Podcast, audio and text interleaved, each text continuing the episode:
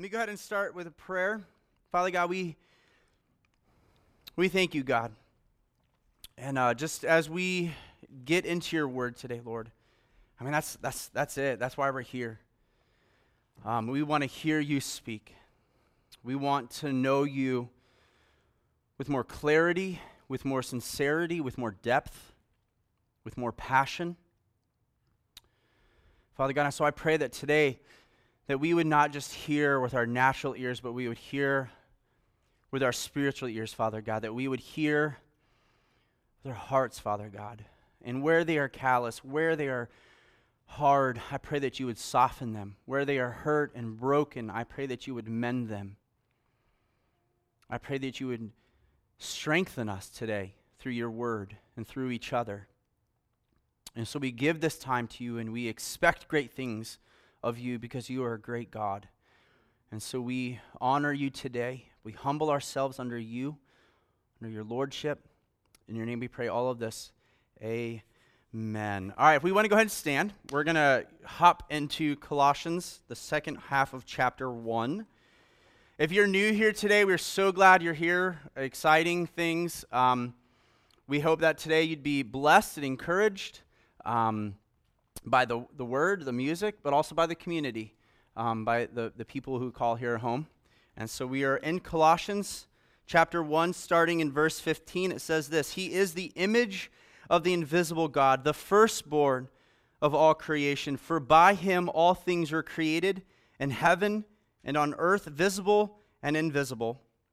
Whether thrones or dominions or rulers or authorities, all things were created through him and for him. And he is before all things, and in him all things hold together. And he is the head of the body, the church. He is the beginning, the firstborn from the dead, that in everything we might he might be preeminent. For in him all the fullness of God was pleased to dwell, and through him to reconcile him to himself all things, whether on earth or in heaven, making peace by the blood of his cross. And you, who were once alienated and hostile in mind, doing evil deeds, he has now reconciled in his body of flesh by his death in order to present you holy and blameless and above reproach before him. If indeed you continue in the faith, stable and steadfast, not shifting from the hope of the gospel that you heard, which has been proclaimed in all creation under heaven, and of which I, Paul, became a minister. All right, you guys can be seated. Thank you very much.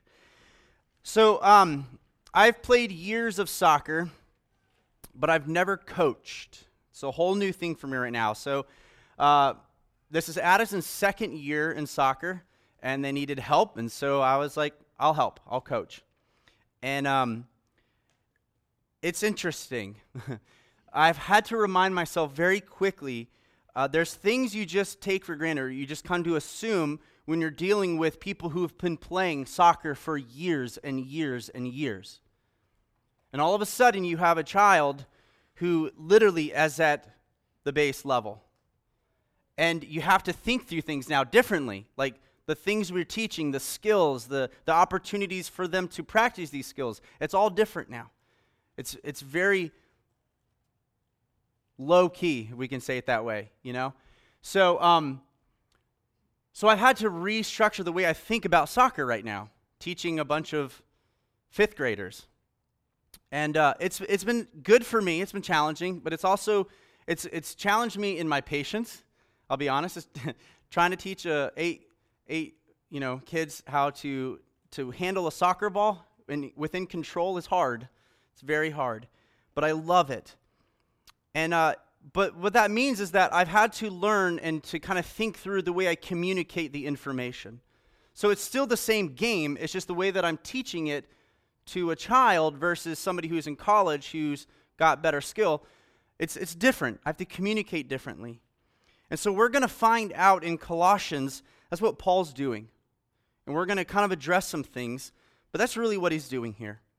And so I think the first thing we need to figure out is this where is Colossae? So I have a map up here. Um, it is located, is that map up there? It is located in Asia Minor, which is known as modern day Turkey. Okay, so it's about 100 miles east of Ephesus, and roughly about 10, 13 miles from Laodicea and Hierapolis. So Laodicea, Hierapolis, and Colossae were known as the Tri City. Okay?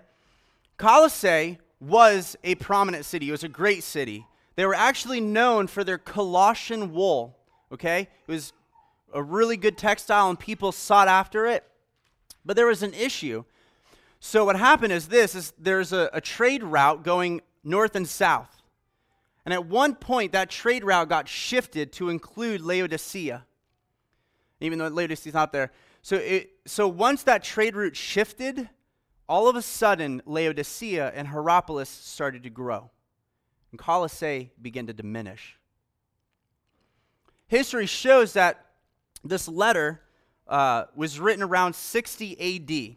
So Paul's writing around 60 AD.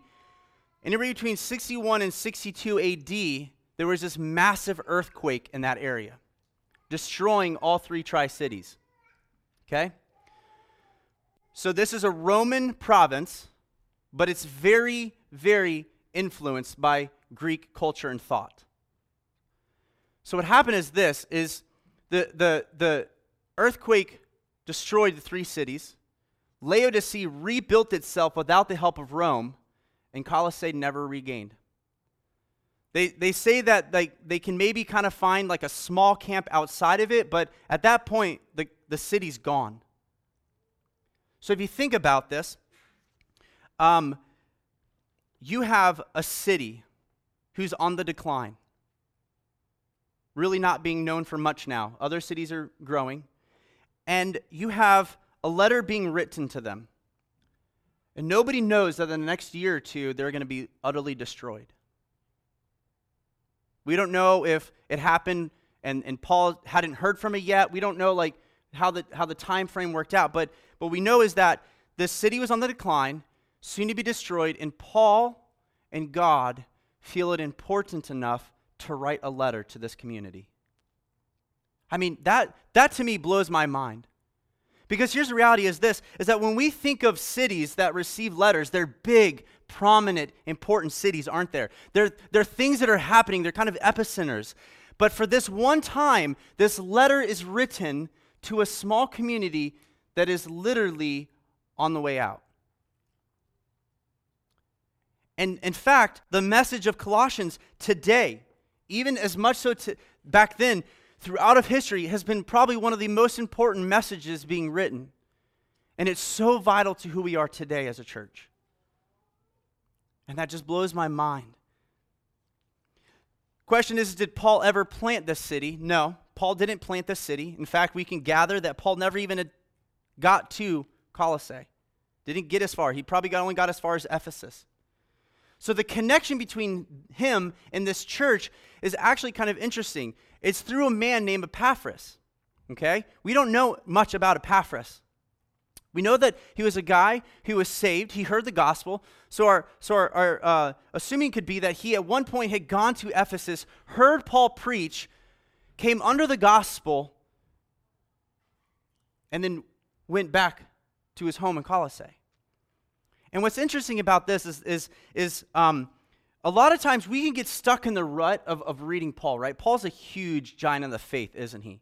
Like, like what the guy did for the gospel in that time is huge. And it's easy to read, and we kind of get into this rhythm, right? So, so Paul goes into a city, finds a synagogue or finds a meeting place, preaches the gospel, plants a church, stays there, builds it up, and moves on. That's kind of his rhythm, right? Goes in, preaches the gospel, plants a church, builds it up, moves on, right?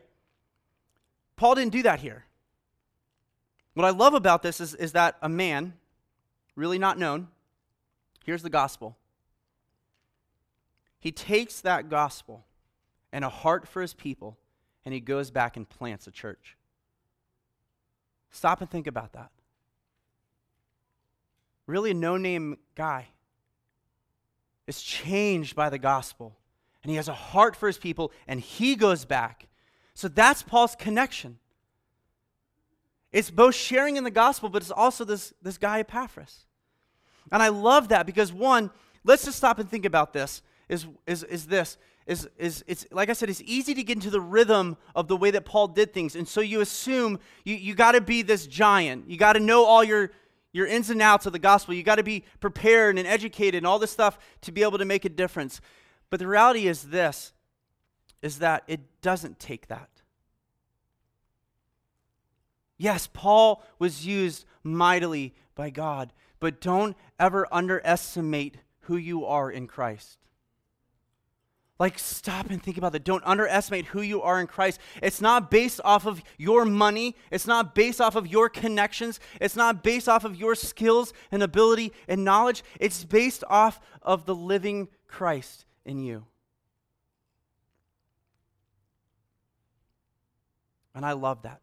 So never think small of who you are in Jesus. So there's some things I want to address in Colossians to kind of set up a little bit of what we're going to talk about today. And it's this. So when we study Colossians, there's a back and forth battle right now. There's, there's people who say Colossians was not written by Paul. It can't be Paul. And so the, there's really two main reasons why they believe it can't be Paul.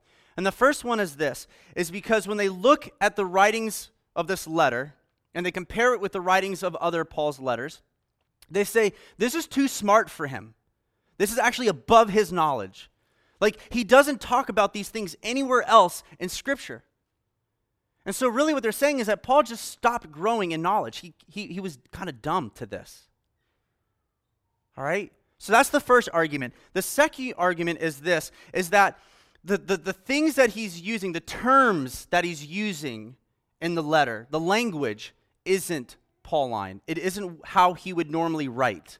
There's different words and different themes.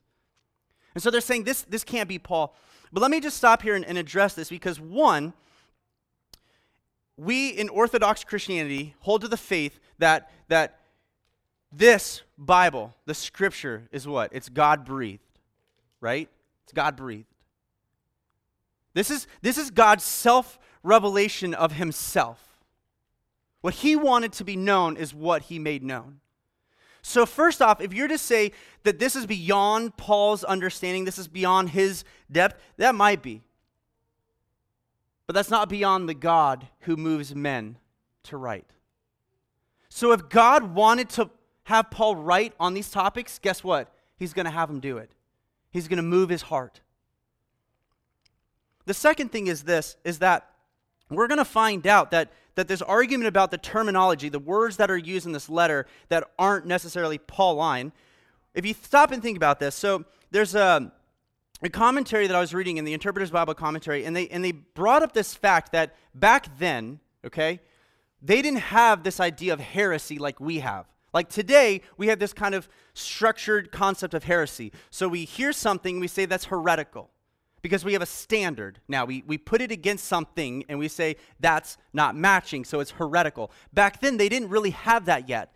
Everything's in flux, everything's still being grown. Like, there's this new thing called Christianity, right? And, and, the, and the words being passed around and talked about, and the gospel's being made, and, and, and we have to think about this. Remember, it's, it's a very heavy Greek culture. That means very heavy philosophy like Aristotle and Plato. There's just this heavy um, focus on knowledge, like, like Travis pointed out last week. They loved knowledge.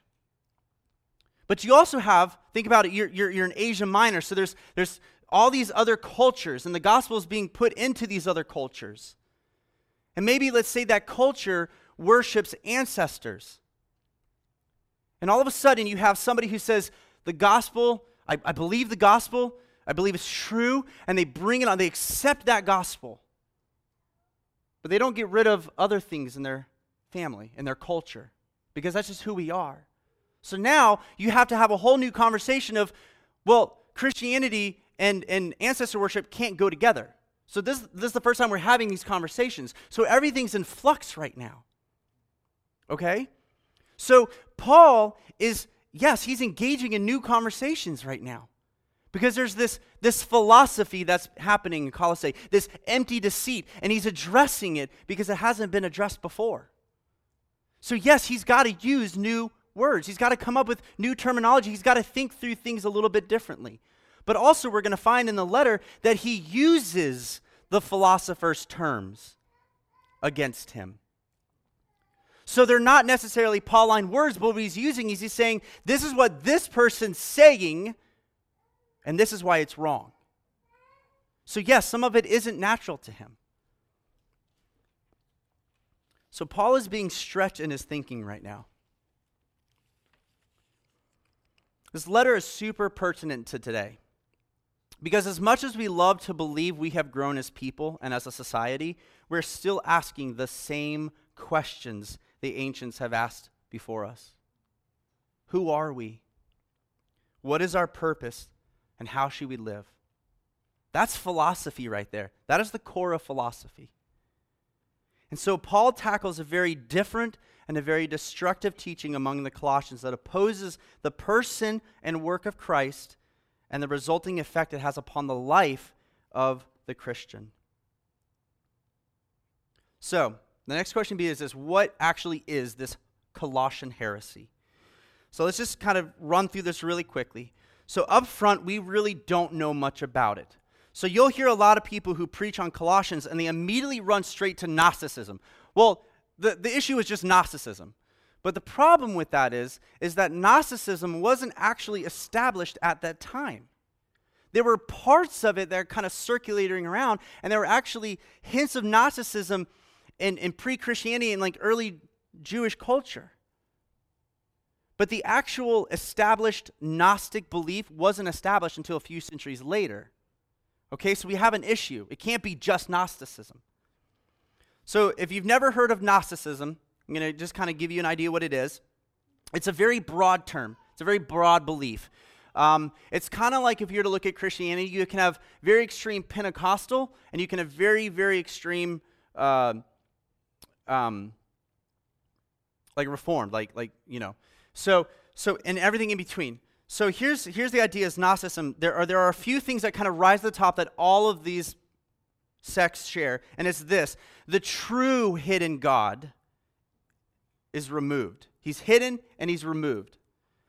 He only resides as pure spirit in pure light. So that would be a major tenet of Gnosticism. The true God emanated out of itself various other gods, one eventually being evil. And this evil God created earth as a mistake. So this, that's what they're believing at this time. And because of that, matter is evil. And that led to two different things you could do. So if matter's evil, you could either indulge in it because it didn't matter. So you'd have very, very indulgent people. Or you'd go the totally opposite extreme and you leave a very aesthetic life. Very, very heavy religious burdens on yourself. This led to some people calling themselves Christian Gnostics. And they held to a belief called Docetism, which promoted the idea that Christ only appeared as having a body. And others push against Docetism and said that's wrong. And so what they said is that Christ's spirit entered his body but left at a certain point. You see what's happening? All this philosophy, all this back and forth push, and then Christianity, the gospel is put in the middle of that. So, um, and then, and then the other big thing about Gnosticism is this is that, that some people contain a spark. Remember, some people, not everybody, but some people contain a spark within them. And that through special knowledge, they alone can be saved. So it's not just Gnosticism. There's also hints, we'll find out as we get more into the letter, that there is parts of what's called mystery religions. And mystery religions were a various select groups of cults that sought to explain life and purpose. They are often known for their secrecy and initiations, and they offered salvation through special knowledge. They also utilized ceremonies and mysteries, and they contained very little doctrinary teaching, but were more focused on this experience in your heart or in your life. And they even were known for the practice of angel worship. It's very mysterious, not much known. But we also see in this heresy of Colossian is a little bit of Judaism. People suggest somewhere around 50,000 Jews living in Colossae around this time. So there's a very heavy influence of Hebrew, right? So it seems that somehow this Judaism, Judaism is being pulled into it, and, and, and they're pushing the, the, the traditions and regulations, like the food regulations and things. So you got to live this way, you got to abstain from that, you got to do this. So it's very Judaistic in, in nature in some ways. And the last thing that we can gather from this heresy is that it's very aesthetic. So very, very much abstaining from things. Okay, and, and when we talk about, think like monks, like, like they're, they can be very brutal upon themselves for the purpose of religion. So that's what we can get from this heresy. It's, a, it's kind of a mutt, it's a lot of things. So, as we get into this letter, we're going to come across Paul addressing these various beliefs as they were posing a great threat to Colossians. So, I want to start in verse 15. And it says this the very first thing we come in contact with is this amazingly beautiful expression of worship from Paul. Remember, he's in prison right now. Okay, he's, he's, he's, he's writing this letter. Somebody's dictating it for him, right? He's writing this letter, and he goes through 1 through 14. It's all about thanks, right? And it's all about this knowledge, right? And then 15 starts, which is really a poem, it's a hymn. And if you kind of stop and think about it, just put yourself in that mindset right now. I picture Paul being so worked up what he's been saying in the previous 14 verses about the grace of God, about the gospel, that he literally just bursts forth in song to God. He is the image of the invisible God. The firstborn, I mean, he is excited at this point. He is praising God. And I love that picture of Paul. And in fact, what's so amazing is he, this is probably one of the most profound statements we have of Christ in this hymn. See, his theology, it didn't shift. So, Paul was known for um, preaching a lot about salvation, soteriology, right? That was, his, that was his thing. He loved talking about that. But here, we see he, he shifts to what's called cosmology, right? It's, this, it's he's largening, it's not just salvation, but he's growing salvation to the cosmos. He's saying it's not just about here, but salvation is bigger than we think. So he's enlarging it. It's not that he changes, but like I said, he grows his understanding. So, knowing a little bit about what this heresy is, the beliefs that are being taught in this philosophy, we, we can understand why Paul needs to address the topic of preeminence of Christ. Because this heresy diminished Christ, it brought him down. And we'll find out later that this whole idea of angel worship really is uh, termed celestial hierarchy and the idea was this is that they that you would you would work through mediators to salvation. You would pray through angels. That's why he talks about thrones and dominions and powers and authorities. This is the angelic host and so what he's doing is he's addressing this idea of angel worship. And so, this philosophy, we don't know if it directly came out and said, hey, our belief is better than your Christian belief, or they could have said, guess what? Our philosophy can include your Christianity. We're not sure. But Paul takes the moment to put Christ where he should belong. He elevates him, right? Not just over the church, but over all of creation. And so in verse 15, we have Paul elevating Christ. And what I love about it is this declaration of Christ being the image of the invisible God, the firstborn of all creation, right? Gnosticism dealt with various gods being created, right? So in some ways, Jesus was just a God, a lesser God. Or they would say you need to pray through the angels, and so Jesus isn't as important now. And so what, G, what, what he does here is he says, no, he is the image of the invisible God. He is God, the firstborn of all creation. And that idea of firstborn isn't that he was created, it's preeminence, it's, it's rank, it's order.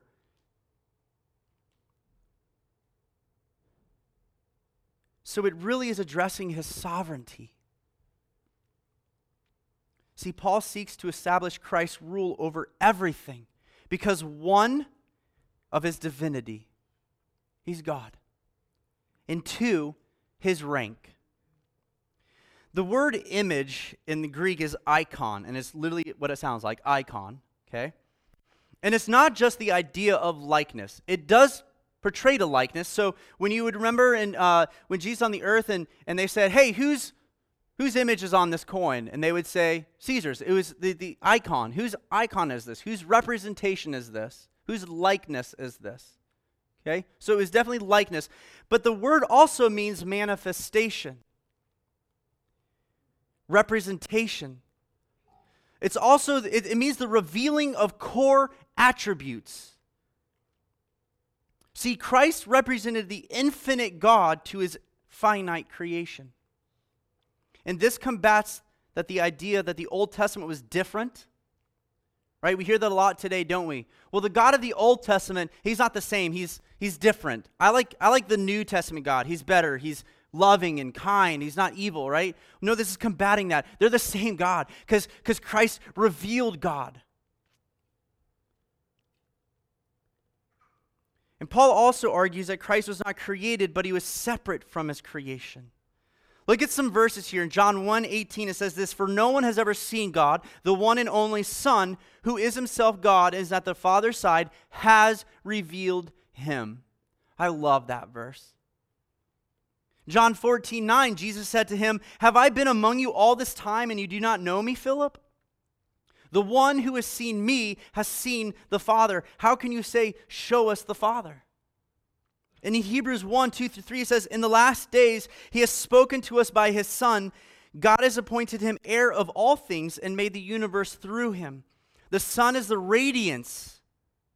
I love that. The radiance of God's glory and the exact expression or representation of his nature, sustaining all things by his powerful word.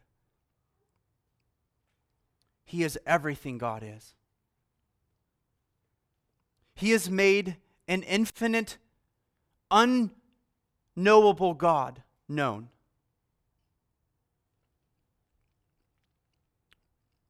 Then Paul moves into addressing this persistent Greek thought of causation. Remember, philosophy is huge back then, right?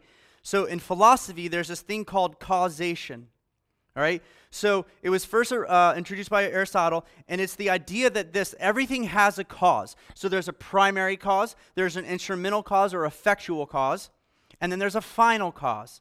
So this is what a lot of these guys discussed back then cause. And so Paul's use of this word were created in 15, okay? It's the aorist tense. And I love this. It's the aorist tense. So in 16, it means this it is a definite, effective, one time event. It so it was everything was were created. Definite, effective, one time event. That everything totally had a created in a particular moment through Christ. A definite particular moment. It's not just that the things that we see naturally, but the unthings. There's a definite moment.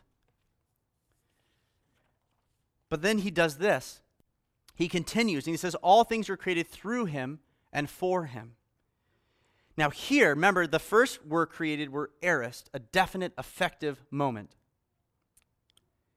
In this were created, he shifts to what's called a perfect tense. So it still means this idea of an action completed in past time, okay? It's still a definite thing, but we can actually better say it this way that all things stand corrected or created. So the best way to describe it this way um, so if if I have a door that is open, okay, so in the in the perfect tense, when I shut the door, it was a definite moment, right? I shut the door. But because it's perfect tense, it has an ongoing effect. So when I shut the door, in this moment, the door remains shut, it's continuing. So stop and think about this that Christ, who is the image of God, created all things through him and for him. He created in a definite moment. He did that. But it also continues to remain created in him. He sustains. He didn't just create and back away and say, I'm done. He actually, at the very core level of everything you created, still maintains it and can, keeps it going. He sustains it. And do you see how Paul is elevating Christ right now amongst this, theolo- this philosophy? He is just making him huge. And so here we have Paul's application to the philosophy of causation. He says Christ is the primary cause. And Christ is the effectual cause, and Christ is the final cause. He created it, He sustains it, and it's for Him. And that goes back to our original questions Who are we? Why are we here? What is our purpose? Everything was created through Him, for Him, and by Him. I know I'm kind of going quickly here. Moving into Colossians 1:17, see, we have not only Christ preeminent as over creation, we also have him preeminent over the church. So we see his natural creation, the heavens and the earth and everything in it. We also see the spiritual creation, his church, his people. It's not just because of his external role, but it's because of the work he did on the cross.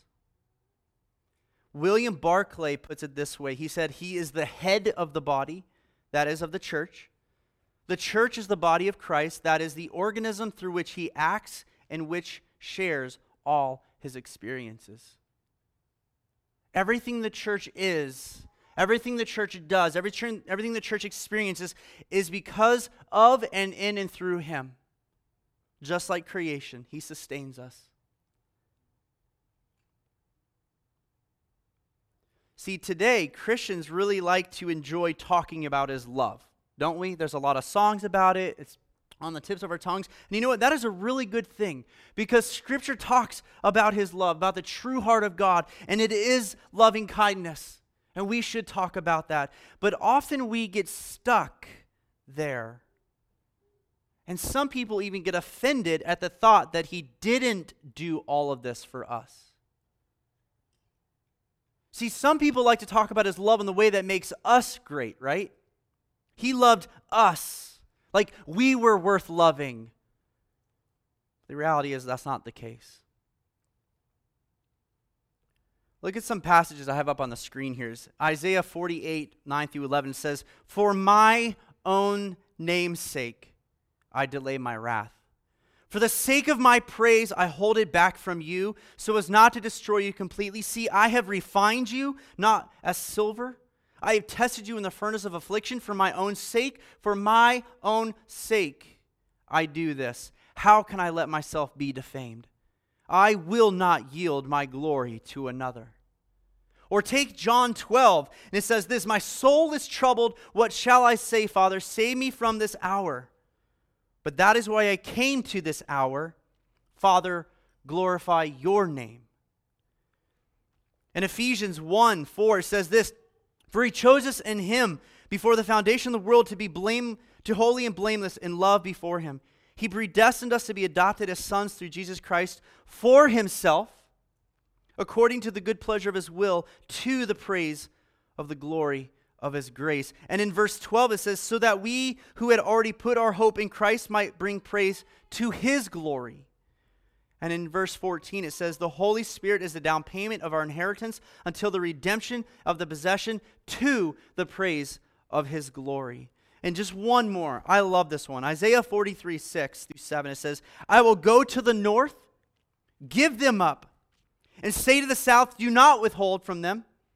Bring my sons from far away and my daughters from the ends of the earth, everyone who bears my name and is created for my glory. Christ is preeminent in all things. He has the right to rule. He has the right to speak into our lives. and we are to be obedient. And that's hard, isn't it? The application is hard. And you know why?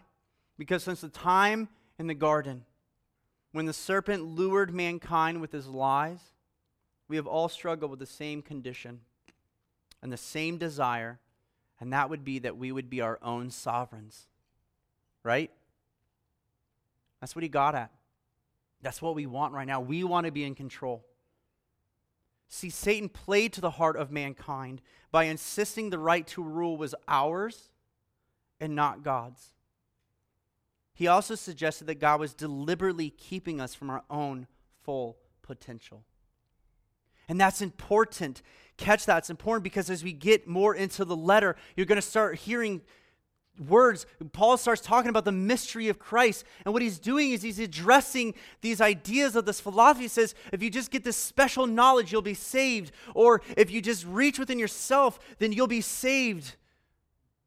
And they pull Christ down. And Paul says, no, it's not about that.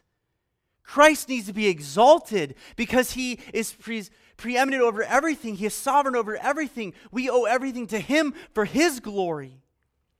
And so, as we see in the start of this letter, Paul is combating these very same attitudes that we deal with today. And as I wrap it up, I know it was a lot, but I want to talk about something here. It's, it's, it's, um, it's the word called contextualization.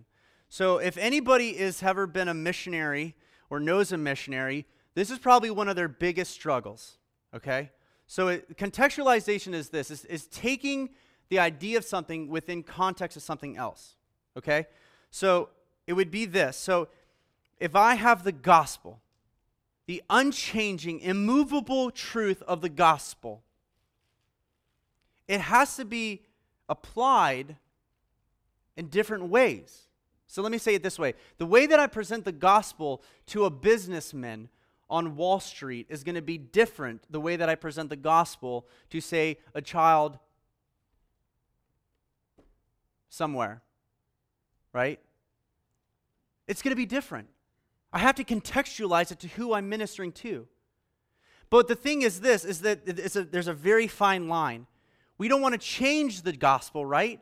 We don't want to make it easy for somebody to accept because we've changed it well, I'll just take a little bit of this out, and you know they have a hard time with that, so I'm just going to remove this and make it a little bit more palatable. We don't do that. We keep the gospel the gospel, but we find ways to move the gospel to their understanding. Just like I have to take my knowledge of soccer and apply it to kids now, I have to contextualize it. And under this idea of contextualization, there's two sides. There's what's called obscurantism. I know they're funny words, and syncretism obscurantism and syncretism. And so, obscurantism is this it is the process of obscuring the gospel with a lesser important issue. Let me say that again. It is the process of obscuring the gospel with a lesser important issue. Let me give you an example. The best way that I can think of describing is this. So, if you have somebody who isn't saved, okay, they're not part of the church, and so they look at the church and they automatically assume, they say, to be Christian, you have to be Republican. Do you see that? Do you see how that could obscure the gospel? Because now all of a sudden they don't want to be Christian because they don't want to be Republican. And so we don't realize it. We haven't set out to intentionally say, well, to be Christian is to be a Republican. But what happens is a lot of times some of the values kind of blend together, and so a lot of Christians end up being Republican. But not always. So we obscure the gospel with something lesser. Okay? So syncretization is the other, is the opposite extreme. It's this it is the mixing Christian gospel with various beliefs or practices, thus changing the core gospel message. So it's taking the Christian gospel and it's saying, Yeah, I'm a Christian. I love Jesus. But you know what? I really like what they say over here. And so I'm going to I'm going to take that and put it with my Christian gospel. And then you know what? I really like that practice over here, and I'm going to make that a part of it. And by the time we realize it, it's no longer the Christian gospel, it's different. So the best way to say is like this like, um, so if I have the Christian gospel in me, right? And all of a sudden I say, you know what? I really like this idea of meditation. I'm going to start yoga. I'm going to start meditating. But the idea of yoga meditation, Middle Eastern practice, is very different from the idea of meditation from Scripture. So, Eastern, Middle Eastern practice of meditation is to literally empty yourself until there's nothing left. But from Scripture, the process of meditation is fill your mind with the Word of God. You can't have both. So, what happens is this when you start applying different things, it's no longer the gospel, it's now your own creation. And so, do you see what happens in this topic of Colossians? Is Paul's dealing with both ands. He's saying there's definitely issues of obscurantism, there's definitely issues of syncretism. So, in some ways, some people are going around saying, hey, guess what? To be a Christian, you got to adhere to some of these Jewish laws. You got, you got to abstain from that. So, they're obscuring the gospel by practices. And then the other side of it was, guess what? It's okay. You can include these things into your faith because it's it doesn't hurt it. And so the Colossians are struggling right now. They're saying, I don't understand. What do we do? And Paul is getting at the heart of this idea of obscuring and syncretizing. Saying, this, this is the gospel, nothing else. Hold to that. And so as I close now, I want to ask us, church, this. One, you're going to ask yourself this personally, and you're going to ask as a church. One, how are we obscuring the gospel right now? What are we doing that we don't even realize that is keeping somebody in our neighborhood, in this area, in this church, from actually coming to the true gospel? And so you need to ask yourself, where in my life am I a little blind right now? Or what are we doing as a church that's keeping people from it? So when somebody drives down this road and they look and they say, I can't go there because of XYZ, what are we doing? And the other question is this what are we actually syncretizing with our Christian faith? What are we accepting that doesn't need to be there? What are the programs? What are the experiences? What are the things we're listening to? What are the truths? It doesn't mean that we don't interact with these because Paul interacted with these. Paul is known for interacting with people of different beliefs. He doesn't shy away from it, he addresses it. But he doesn't absorb it, he doesn't make it his own. So the question is this what are we doing that obscures the gospel? And what are we doing that muddles the gospel? That changes the gospel? And so as we wrap up here, I just want you guys to just take a few minutes, just close your eyes and, and, and ask God. Pray. Spend some time. Say, God, search my heart. Where am I? What am I doing? What needs to be pruned? What needs to be changed? What needs to be purified? Can we do that? Let's take a few minutes and just pray.